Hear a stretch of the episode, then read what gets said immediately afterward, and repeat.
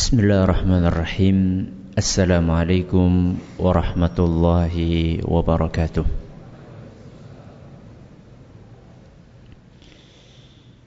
الحمد لله الذي أرسل رسوله بالهدى ودين الحق ليظهره على الدين كله وكفى بالله شهيدا وأشهد أن لا إله إلا الله وحده لا شريك له وأشهد أن محمدا عبده ورسوله صلى الله عليه وعلى آله وصحبه وسلم تسليما مزيدا أما بعد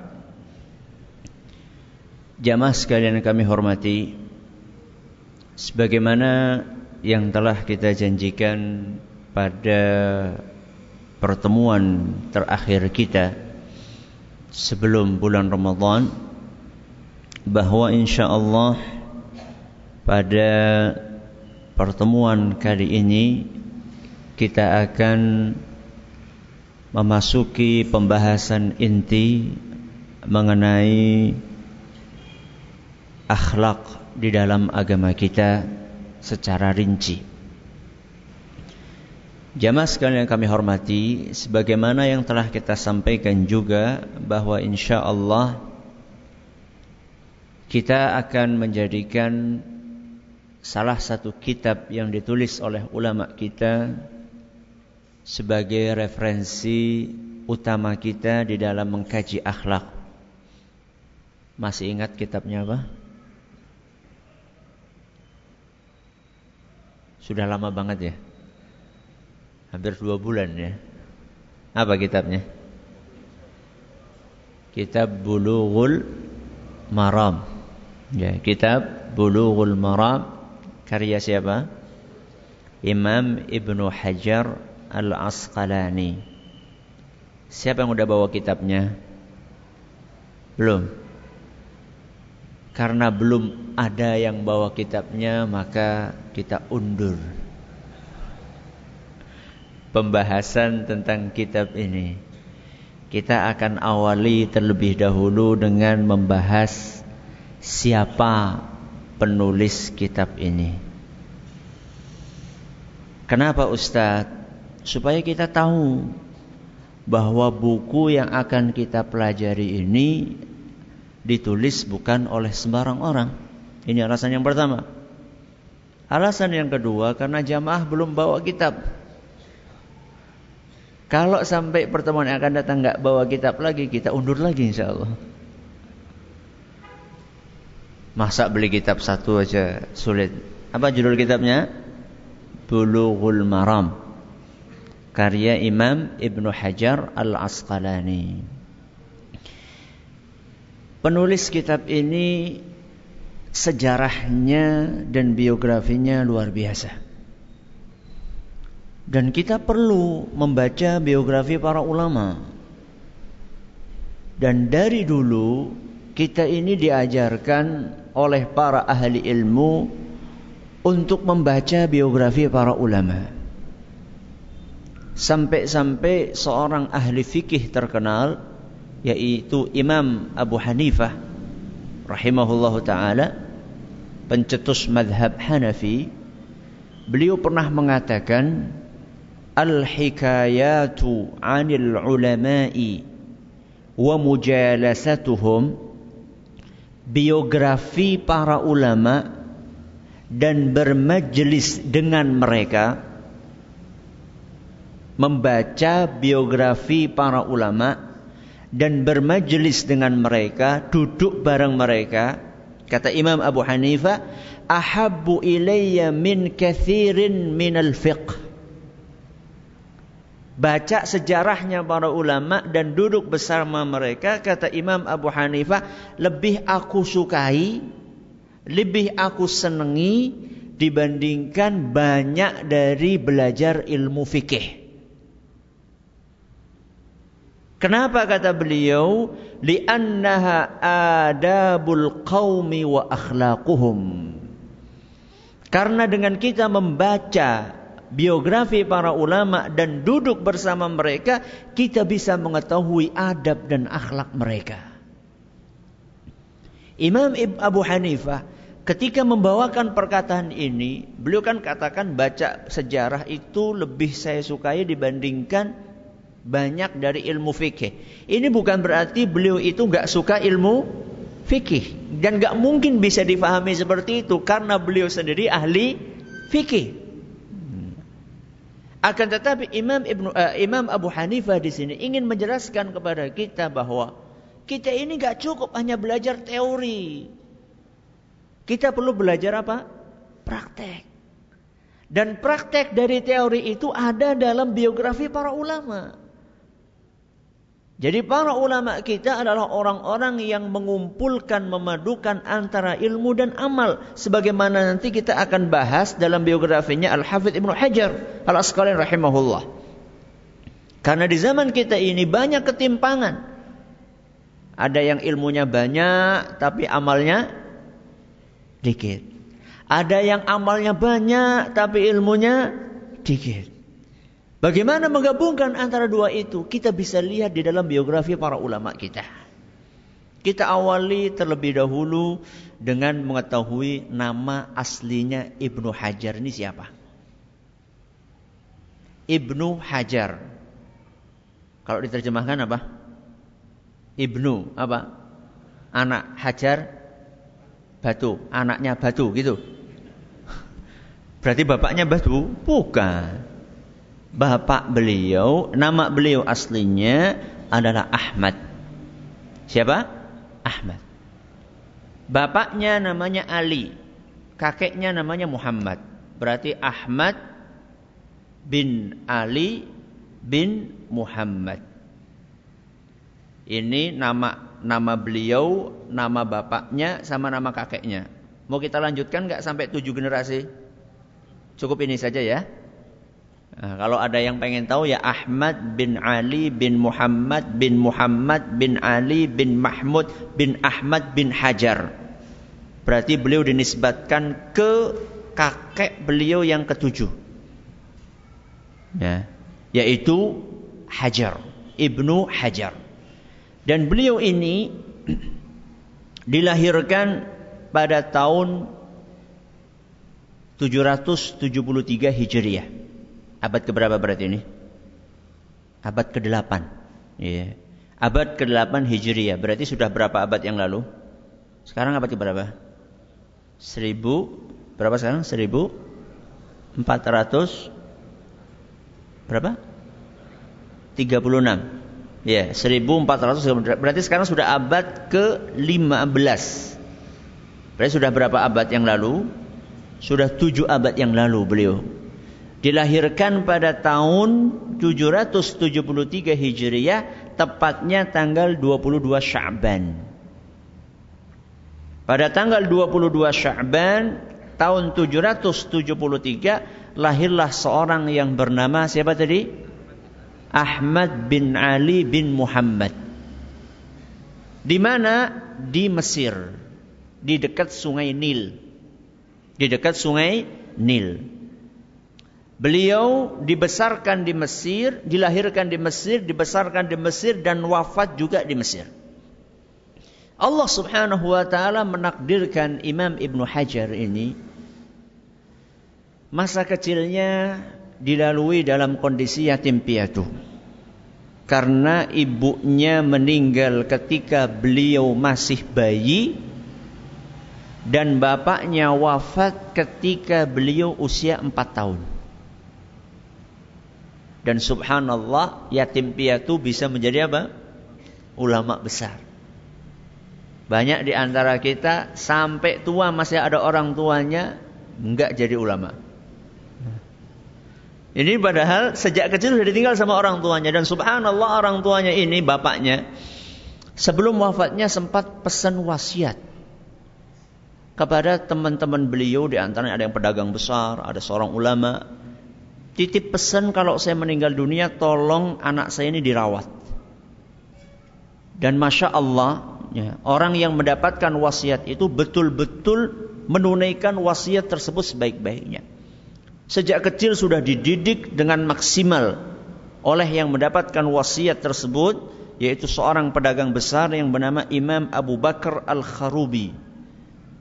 Dan ini menunjukkan kepada kita bahwa orang yang mungkin kurang ilmu agamanya bisa berperan. Ini kan seorang pedagang besar, bukan seorang ulama besar, seorang pedagang besar. Ya. Tapi dia bisa menghasilkan ulama. Dan di sini kita juga bisa mengetahui bahwasanya jangan berkecil hati. Ketika kita ilmu agamanya sedikit tapi kita dibuka oleh Allah dalam pintu yang lain yaitu pintu rezeki, kita bisa berperan. Dan salah satu contohnya adalah Imam Ibnu Hajar Asqalani. Sejak kecil sudah dibiayai oleh seorang pedagang besar tersebut dan juga oleh orang yang lainnya yang diwasiati oleh bapaknya Ibnu Hajar dan sudah dimasukkan ke dalam kalau sekarang kalau dahulu istilahnya katatib. Katatib itu jamak kutab kalau sekarang itu kayak semacam madrasah diniyah ya atau TPQ.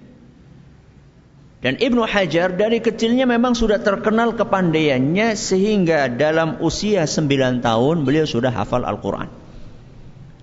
Dan rata-rata para ulama dahulu sejak kecil sudah hafal Al-Quran. Makanya Alhamdulillah di zaman kita ini mulai timbul kesadaran hal itu anak kecil sudah disibukkan dengan menghafal Al-Quran sebelum disibukkan dengan sinus, kosinus, tangen dan seterusnya. Dan ini bagus. Ya, dan ini sangat bagus.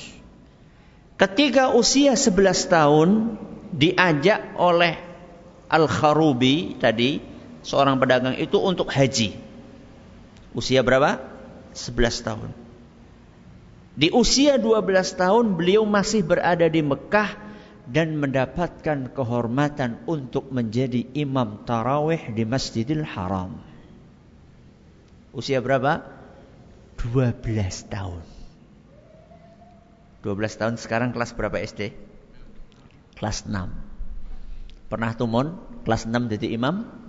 Pernah. Alhamdulillah. Imam apa? Imam masbuk.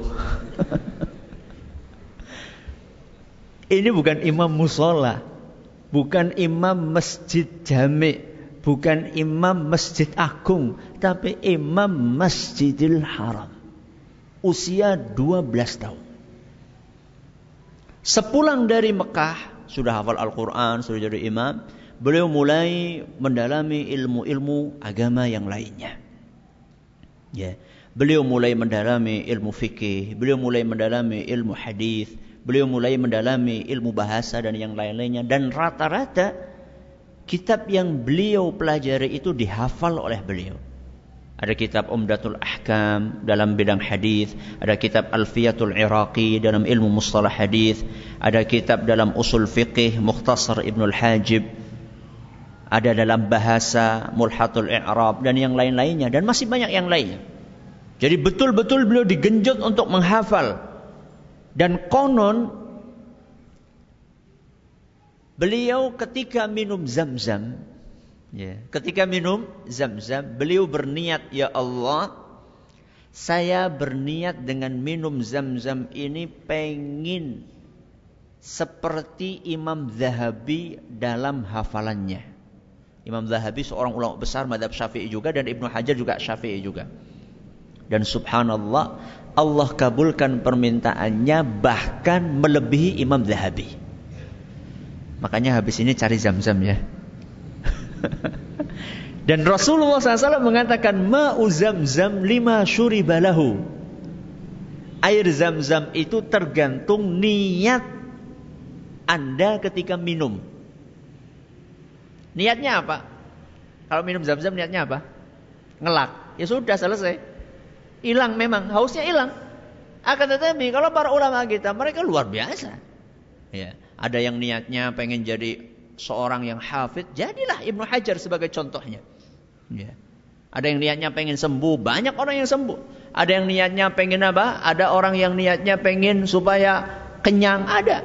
Ada sebagian ulama, ada sebagian ulama yang masya Allah mereka itu e, di mana di Mekah ya di Mekah saat itu mereka nggak punya makanan sama sekali akhirnya mereka berniat untuk menggantikan minuman ini sebagai makanan dan betul dia bisa bertahan 40 hari 40 malam nggak makan cuma minum apa zam-zam saja Tapi nggak usah nyoba nanti ya ketika di Mekah. Jadi ini beberapa tentang Imam Ibnu Hajar. Dan usia beliau belum sampai 25 tahun sudah menguasai sekian banyak bidang studi agama. Tafsir iya, hadis iya, usul fikih iya, tarikh iya, sejarah, nahwu iya. Dan tidak heran karena beliau orang yang sangat semangat untuk mencari ilmu agama. Setelah ulama yang ada di mana tadi beliau tinggalnya? Mesir. Setelah ilmu ulama Mesir beliau lahap, jadi beliau berusaha untuk mengambil ilmu dari ulama yang ada di negerinya terlebih dahulu. Beliau nggak puas. Beliau mulai melakukan rihlah fi talabil ilm. Melakukan bepergian jauh untuk mencari ilmu. Dan itulah kebiasaan para ulama. Setelah ngubek-ngubek ilmu yang ada di dalam daerahnya, nyari ilmu yang ngambil ilmu dari ulama yang ada daerahnya, mereka keluar mencari ilmu yang lain yang ada di daerah lain. Dan bukan lintas kabupaten saja. Kalau misalnya dari Purbalingga Purwokerto ya itu masih ya lah, alhamdulillah lah mending daripada pengajian di samping masjid aja nggak didatangi. Masih mending. Ya. Imam Ibn Hajar bukan lintas, bukan lintas kabupaten, tapi lintas negara.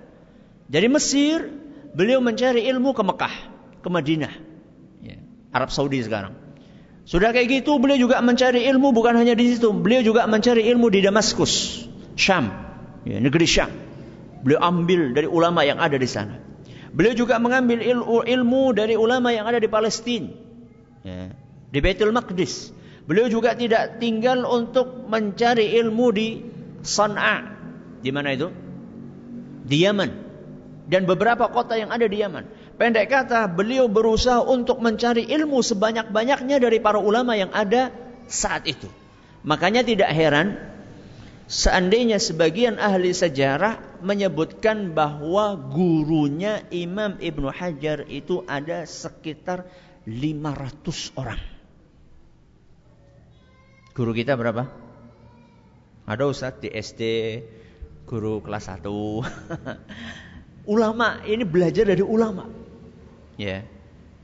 Di antara tokoh-tokoh itu adalah ulama-ulama beken istilahnya. Ulama-ulama terkenal seperti Imam Ibnul Mulaqqin, ya. Kemudian juga Imam Al-Bulqini dan juga Al-Hafidh Al-Iraqi, seorang ahli hadis yang luar biasa. Sepuluh tahun Imam Ibn Hajar berguru sama Al-Iraqi. Sampai Al-Iraqi memberikan gelar Al-Hafidh kepada Ibn Hajar. Al-Hafidh dahulu ya itu gelar untuk orang yang hafal hadis alf alf hadis satu juta hadis berapa satu juta hadis sanat dan matan Berapa hadis yang kita hafal? Udah lah nggak usah satu juta. Arba'in Nawawi hafal Arba'in itu berapa? 40. Banyak di antara kita nggak hafal. Satu juta hadis. Ya. Itu ilmu yang dimiliki oleh Imam Ibn Hajar al Asqalani. Dan masih banyak yang lainnya. Tidak heran karena gurunya sampai 500-an. Karena beliau adalah seorang ulama besar, makanya banyak murid-murid yang berbondong-bondong berusaha untuk mengambil ilmu dari beliau.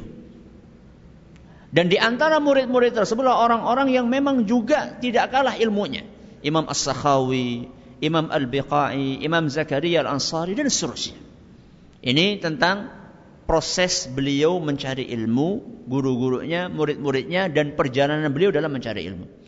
Kemudian menikah. Ya. Beliau menikah dengan seorang ulama juga. Yaitu seorang wanita yang bernama Uns uh, Uns Khatun. Ya. Ini istri yang pertama. Dan beliau istrinya empat. Tapi tetap bisa jadi ulama. Ya, tetap bisa jadi ulama. Dan anaknya ada lima. Ya, empat perempuan, satu laki-laki. Ini sekilas tentang pernikahan beliau. Imam Ibn Hajar adalah seorang yang oleh Allah Azza wa Jal takdirkan disukai oleh segala jenis manusia. Yang pejabat suka sama beliau, yang orang awam suka sama beliau. Ulamanya suka sama beliau, jamaah pengajian suka sama beliau. Tua, muda, laki-laki, perempuan semuanya suka sama Ibnu Hajar. Termasuk juga sampai orang-orang non-muslim pun juga suka sama Ibnu Hajar. Di antara kunci sukses ya, beliau bisa mendapatkan kedudukan di hati masyarakat di antaranya adalah karena beliau orang yang sangat mulia akhlaknya. Beliau adalah orang yang sangat sabar menghadapi masyarakat yang ada di sekelilingnya. Makanya di antara para ulama kita, di antaranya adalah Imam uh, As-Sakhawi menceritakan tentang adab dan akhlak yang dimiliki oleh Ibnu Hajar. Saya akan bawakan beberapa contoh-contohnya. Di antaranya adalah sikap warak. Apa artinya warak? Warak itu hati-hati ya di dalam bersikap memilih makanan, memilih minuman. Jadi kalau makanannya ini sudah nggak jelas, beliau nggak mau makan. Pada suatu hari, Imam Ibnu Hajar ada seorang keluarganya bawa makanan kepada beliau dan makanan itu enak sekali. Sampai Imam Ibnu Hajar itu menikmati betul. Tapi sebelum selesai makan, beliau terlintas di benaknya, mungkin mendapatkan ilham dari Allah Azza wa Jalla, tanya ini sumbernya dari mana makanan? Dari mana keluarga ini bawa makanan? Ternyata keluarganya cerita saya bawa makanan dari si Anu dan si Anu ini menurut Imam Ibnu Hajar ini penghasilnya nggak jelas. Apa yang dilakukan sama beliau? Beliau mengatakan af'alu kama fa'ala Abu Bakrin As-Siddiq saya akan lakukan seperti apa yang dilakukan oleh Abu Bakar As-Siddiq. Apa yang dilakukan Abu Bakar As-Siddiq? Beliau muntahkan makanan yang sudah masuk dalam perut itu.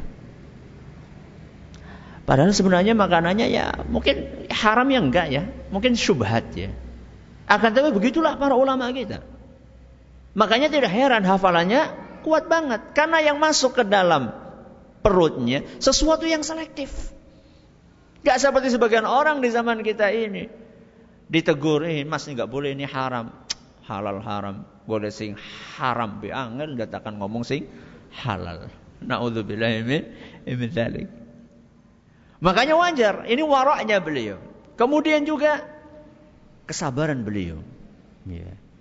Diceritakan pernah suatu saat ada seorang penyair yang mengejek habis-habisan Ibnu Hajar bikin syair isinya ejekan, merendahkan serendah-rendahnya Imam Ibnu Hajar. Dan kita tahu beliau seorang ulama pasti punya apa? Murid. Dan muridnya nggak terima. Masa guru saya digituin? Akhirnya mereka bersepakat menjebak si penyair itu, nggak tahu mau diapain. Kalau bahasa kita mau digebuki gitu. Karena nggak terima kok gurunya digituin. Sebelum sampai mereka ngebuki, berita itu sampai ke telinganya siapa? Imam Ibn Hajar al-Asqalani. Marah besar beliau. Ya, bukan malah senang. Kalau kita mungkin, nah, sip, teruskan, lanjutkan. Marah besar Ibn Hajar al-Asqalani. Dimarahi murid-muridnya itu dan disuruh dia dimuliakan sampai bahkan disanguni. Disanguni sama dikasih duit. Kira-kira kapok nggak itu? Ya kalau orang punya hati kapok. Kalau orang nggak punya hati, ngesuk badan dimanding. Itu di antara kesabarannya Imam Ibn Hajar. Tawaduknya. Rendah hatinya. Imam Ibn Hajar orang yang sangat rendah hati. Sehingga ketika beliau dipuji, maka beliau tidak suka. Ya. Bahkan pernah ada orang memuji beliau dengan pujian yang luar biasa. Beliau katakan, engkau telah memenggal leher saudaramu. Jadi engkau telah membunuh saudaramu. Ya. Pernah suatu saat Imam Ibn Hajar ditanya, Hal ra'aita mithla nafsik? Wahai Ibn Hajar, apakah engkau pernah menemukan seorang yang ilmunya seperti kamu? Ada nggak orang di negeri ini yang ilmunya mirip-mirip kayak kamu? Apa jawaban beliau? Allah Subhanahu wa taala berfirman, "Fala tuzakku anfusakum." Allah Subhanahu wa taala berfirman, "Janganlah engkau memuji dirimu sendiri." Enggak dijawab sama beliau. Ya. Mungkin kalau zaman kita sekarang Ditanya, ada nggak yang sepinter kamu? Kayaknya ndak ada. Oh, udah paling pinter ini. Semuanya itu levelnya nggak selevel. Ibnu Hajar ditanya seperti itu, beliau katakan, udahlah nggak usah tanya yang seperti itu. Suatu saat beliau pernah didesak, ya pernah didesak sama seorang muridnya, wahai Syekh Imam, antara engkau dengan Imam Zahabi pinter mana? Orang ini murid ini kadang sukanya gini, suka mancing-mancing gurunya. Antara engkau sama Imam Zahabi pinter mana? Beliau cuma diam saja. Padahal sebenarnya beliau itu kata para ulama memang lebih tinggi ilmunya dari Imam Zahabi. Akan tetapi beliau bukan tipe orang yang suka merendahkan orang lain. Makanya wajar seandainya para ulama mengatakan bahwa Imam Ibn Hajar adalah contoh seorang yang memadukan antara ilmu dan amal. Ya. Jadi bukan hanya teori saja mengajarkan di majelis, tapi beliau praktekkan. Makanya kalau para ulama ketika membicarakan tentang ibadahnya beliau diceritakan bahwa Imam Ibn Hajar adalah orang yang sangat menjaga yang namanya qiyamul lail. Enggak pernah beliau meninggalkan qiyamul lail dalam kondisi bepergian apalagi dalam kondisi beliau mukim. Bahkan ketika sakit menjelang wafatnya, beliau tetap qiyamul lail sampai beliau itu dipegangi sama anaknya supaya enggak jatuh. Puasanya Dawud Sehari puasa, sehari tidak. Khatam Al-Quran, sering sekali yang namanya khatam Al-Quran. Bukan hanya hablum minallah, hablum minan nasnya. Kencang beliau. Ada orang meninggal, takziah. Ada orang sakit dijenguk. Seandainya beliau tersibukkan untuk tidak bisa mendatangi orang yang sakit, beliau titip duit. Ya, tolong ya, sampaikan. Ini saya bantu. Dan beliau orang yang terkenal sangat dermawan sekali. Ini sedikit tentang uh, perilaku dan akhlaknya Imam Ibn Hajar Al-Asqalani rahimahullah. Orang seperti ini tentu akan dilirik oleh penguasa. Orang seperti ini tentu akan dilirik oleh penguasa. Dijadikan apa? Diminta untuk menjadi hakim. Ilmunya, waroknya sudah terkenal. Maka diminta untuk menjadi hakim. Akan tetapi beliau berusaha untuk menolak sekuat tenaga. Ya, jadi itulah para ulama kita. Bukan ngejar apa? Jabatan. Tapi dikejar jabatan. Ya. Jadi nggak perlu promosi pasang apa? Apa namanya itu? Banner, pilih saya paling jujur, paling paling apa lagi? Paling bersih, terus paling Masa nggak hafal kan itu banyak itu di pinggir-pinggir jalan. Kan itu itu aja kan tulisannya kan. Jujur, bersih, merakyat, anti korupsi eh, dan seterusnya. Gak pakai gitu-gituan Imam Ibnu Hajar. Sudah terkenal, ditawari bahkan dan menolak jabatan tersebut karena beliau tahu persis jabatan hakim itu kan luar biasa. Godaannya itu luar biasa. Ya. Duitnya, kemudian ancamannya dan seterusnya. Beliau tolak. Didesak lagi sama raja sampai akhirnya beliau merasa karena melihat mungkin ya mungkin mungkin juga melihat dari sekian hakim yang ada mungkin kurang layak, akhirnya beliau terpaksa menduduki jabatan tersebut. Beberapa saat kemudian beliau nggak tahan, minta untuk diturunkan. Akhirnya diturunkan atas permintaan sendiri. Beberapa bulan lagi masyarakat merasa kehilangan, akhirnya dinaikkan lagi jadi hakim. Kemudian setelah berapa saat lagi beliau minta turun lagi, sampai tujuh kali naik turun naik turun naik turun karena permintaan beliau dan itu berjalan selama 21 tahun. Beliau antara minta turun, dipaksa naik, minta turun, dipaksa naik. Ini sekilas tentang uh, jabatan yang beliau duduki. Karya tulisnya. Beliau sejak usia 23 tahun sudah menulis kitab. Dan Imam As-Sakhawi, salah seorang muridnya, mengatakan bahwa jumlah kitab yang ditulis oleh Imam Ibn Hajar ada 270 kitab. Berapa kitab? 270 kitab. Dan di antara kitab terbesar yang beliau tulis adalah sebuah kitab yang di dalamnya beliau menjabarkan isi dari Sahih Bukhari. Apa judul kitabnya? Fathul Bari. Sekarang dicetak 13 atau 15 jilid. Ya, seginilah kira-kira. Ya. Nulis kitab segini. Berapa tahun itu Ustadz nulisnya? Muridnya Imam As-Sakhawi mengatakan beliau menulis kitab itu selama 25 tahun. Berapa tahun? 25 tahun. Jadi Imam Ibn Hajar ini azan. Ya Ustaz. Kita lanjutkan insyaallah uh, setelah azan. Alhamdulillah rabbil wassalatu wassalamu ala nabiyina Muhammadin wa ala alihi wa sahbihi ajma'in wa ba'd. Sampai kitab apa tadi? Fathul Bari. Jadi Fathul Bari ini ditulis oleh Imam Ibn Hajar selama 25 tahun. Sehingga para ulama kita sampai mengatakan bahwa tidak ada kitab selengkap Fathul Bari apalagi dalam syarah Sahih Bukhari ini. Dan Imam Ibn Hajar Al-Asqalani ini tadi kan kita sudah katakan Fathul Bari itu adalah merupakan penjabaran dari apa? Sahih Bukhari.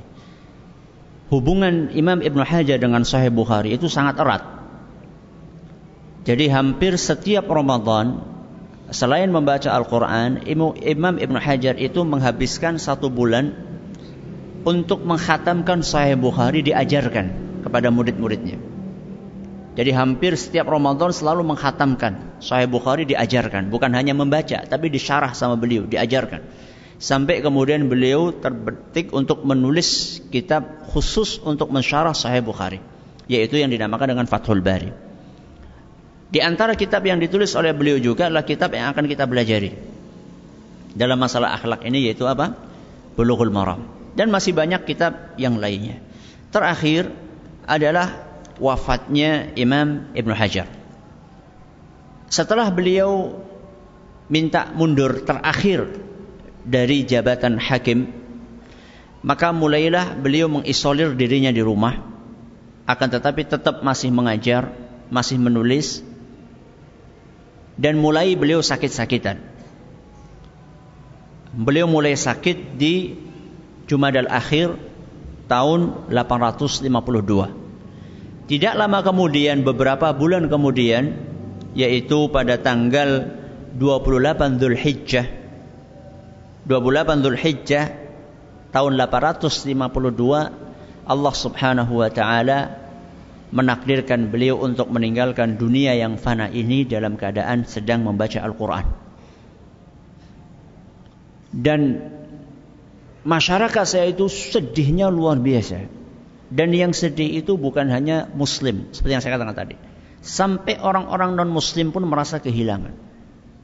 Sehingga di hari dimakamkannya beliau, hampir seluruh toko dan seluruh pasar yang ada di Mesir tutup. Mereka semuanya mengantarkan jenazah Imam Ibn Hajar ke peristirahatan di pemakaman dan jumlah orang yang takziah konon sampai 50 ribu orang. Lautan manusia. Dan yang rebutan untuk mengangkat kerandanya itu bukan sembarang orang, raja, menteri, ulama. Mereka berdesak-desakan berebut untuk mengangkat kerandanya Imam Ibn Hajar diantarkan ke pemakamannya. Beliau wafat pada tanggal berapa tadi? 28 Dhul Hijjah tahun 852 dan usianya lahirnya tanggal berapa tadi? Ditulis enggak? 22 Sya'ban 773. Berarti sekitar 79 tahun. Usia beliau 79 tahun meninggalkan karya tulis 270 buah. Usia kita berapa sekarang? Sudah berapa karya tulis kita? Gajah meninggalkan gading. Harimau meninggalkan apa? Belang. Kulo kali jenengan meninggalkan Gak tahu ya. Masing-masing mari kita tanya diri kita masing-masing. Masih ada waktu ini. Kita usianya masih ada nih. Ayo kita tinggalkan apa yang bisa kita tinggalkan untuk umat ini dan juga untuk kita sendiri, ibadah kita, ilmu kita, kita pelajari, terus kita tingkatkan dan tidak ada istilah terlambat untuk belajar.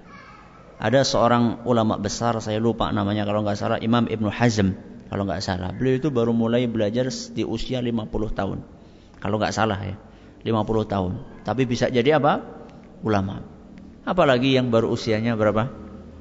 20, eh, 30, apalagi yang masih kecil-kecil. Ini Masya Allah tirulah para ulama kita. Ya, teladanilah mereka dan banyak pelajaran yang bisa kita petik dari kisahnya Imam Ibn Hajar al-Asqalani di antaranya adalah bahwa orang yang memang sudah mendapatkan taufik dari Allah Azza wa Jalla untuk kebaikan maka dia akan dimudahkan oleh Allah. Imam Ibn Hajar kecil dalam keadaan yatim piatu, tapi bisa menjadi ulama. Dan tentunya ada prosesnya. Makanya ini yang perlu kita perhatikan, pendidikan anak dari kecil, ya. Usahakan prioritasnya adalah hafalan Al-Qur'an. Ya, prioritasnya adalah hafalan Al-Qur'an. Dan rata-rata ulama kita dahulu mereka hafal Al-Qur'an. Bahkan kalau ada ulama yang enggak enggak, enggak hafal Al-Qur'an, dahulu itu dianggap sebagai sebuah aib dianggap sebagai sebuah apa? Aib. Ya. Dan alhamdulillah sekarang mulai semangat untuk menghafal Al-Quran kita lihat di dalam masyarakat kita dan harus kita pertahankan. Ya. Harus kita pertahankan. Kita mulai dari diri kita dan anak-anak kita. Ya. Ya, gimana anaknya pengen hafal Al-Quran, orang tuanya juga juz amma aja enggak? Juz amma aja enggak hafal. Ya. Juz amma aja enggak hafal. Padahal itu yang paling apa? Yang paling gampang untuk dihafal. Mau setoran sama abahnya, bah mau setoran, bah. Bi mau setoran, pak mau setoran. Setoran apa? Abinya juga nggak hafal Al-Quran.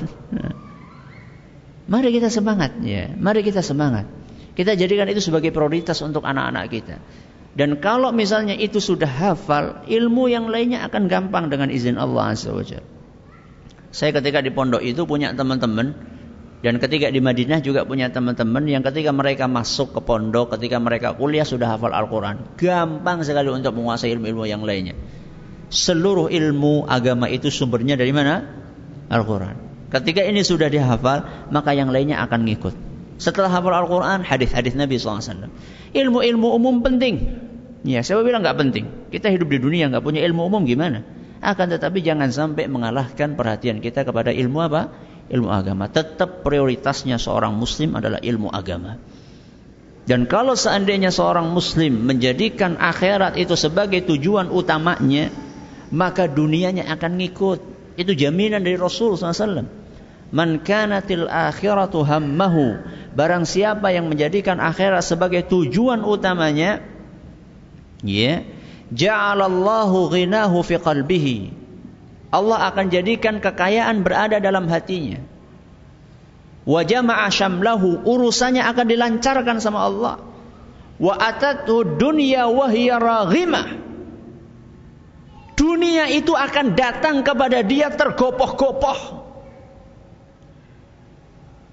Dunianya yang akan datang. Kalau orang yang menjadikan dunia sebagai tujuan utamanya, dunianya lari dari dia. Farraqa syamlahu kata Nabi SAW. Urusannya akan ribet, akan repot, akan sulit. Wa ja'ala faqrahu baina ainai dan dihantui dengan kefakiran siang dan malam. Itu kalau tujuan utamanya apa? Dunia. Walam ta'tihi minad dunya illa ma Dunia itu datangnya ya seuprit kepada dia. Makanya jadikanlah akhirat sebagai tujuan utama. Bukan berarti nggak nyari apa? dunia, cari dunia. Gimana kita hidup di dunia gimana? Akan tetapi tujuan utamanya akhirat. Tujuan utamanya akhirat. Saya nyari dunia untuk jembatan menuju akhirat. Gitu seharusnya. Saya nyari duit supaya saya bisa infak. Saya nyari duit supaya saya bisa haji. Saya nyari duit supaya saya bisa zakat. Saya nyari duit supaya saya bisa bantu orang-orang miskin, orang fakir. Itu tujuan utamanya. Bukan sekedar nyari duit supaya banyak duit. Bukan. Ya. Orang yang seperti ini maka dia akan datang dunia kepadanya tergopoh-gopoh akan berbondong-bondong dunia itu datang kepadanya. Ialah janji dari Nabi kita Muhammad sallallahu alaihi wasallam. Ini sedikit uh, catatan kaki atas biografi yang uh, tadi uh, kita bawakan tentang Imam Ibnu Hajar Al-Asqalani rahimahullahu taala. Dan insyaallah pada pertemuan yang akan datang kita akan sedikit uh, menjelaskan tentang apa itu kitab Bulughul Maram. Ya isinya apa sebenarnya kitab tersebut Kemudian eh, kenapa kita pakai kitab ini sebagai bahan untuk kajian akhlak kita. Semoga bermanfaat. Wallahu taala a'la wa alam. Terima kasih atas perhatiannya. Mohon maaf segala kurangnya. Kita tutup dengan membaca subhanakallahumma wa bihamdika asyhadu an la ilaha illa anta astaghfiruka wa atubu ilaik. Assalamualaikum warahmatullahi wabarakatuh.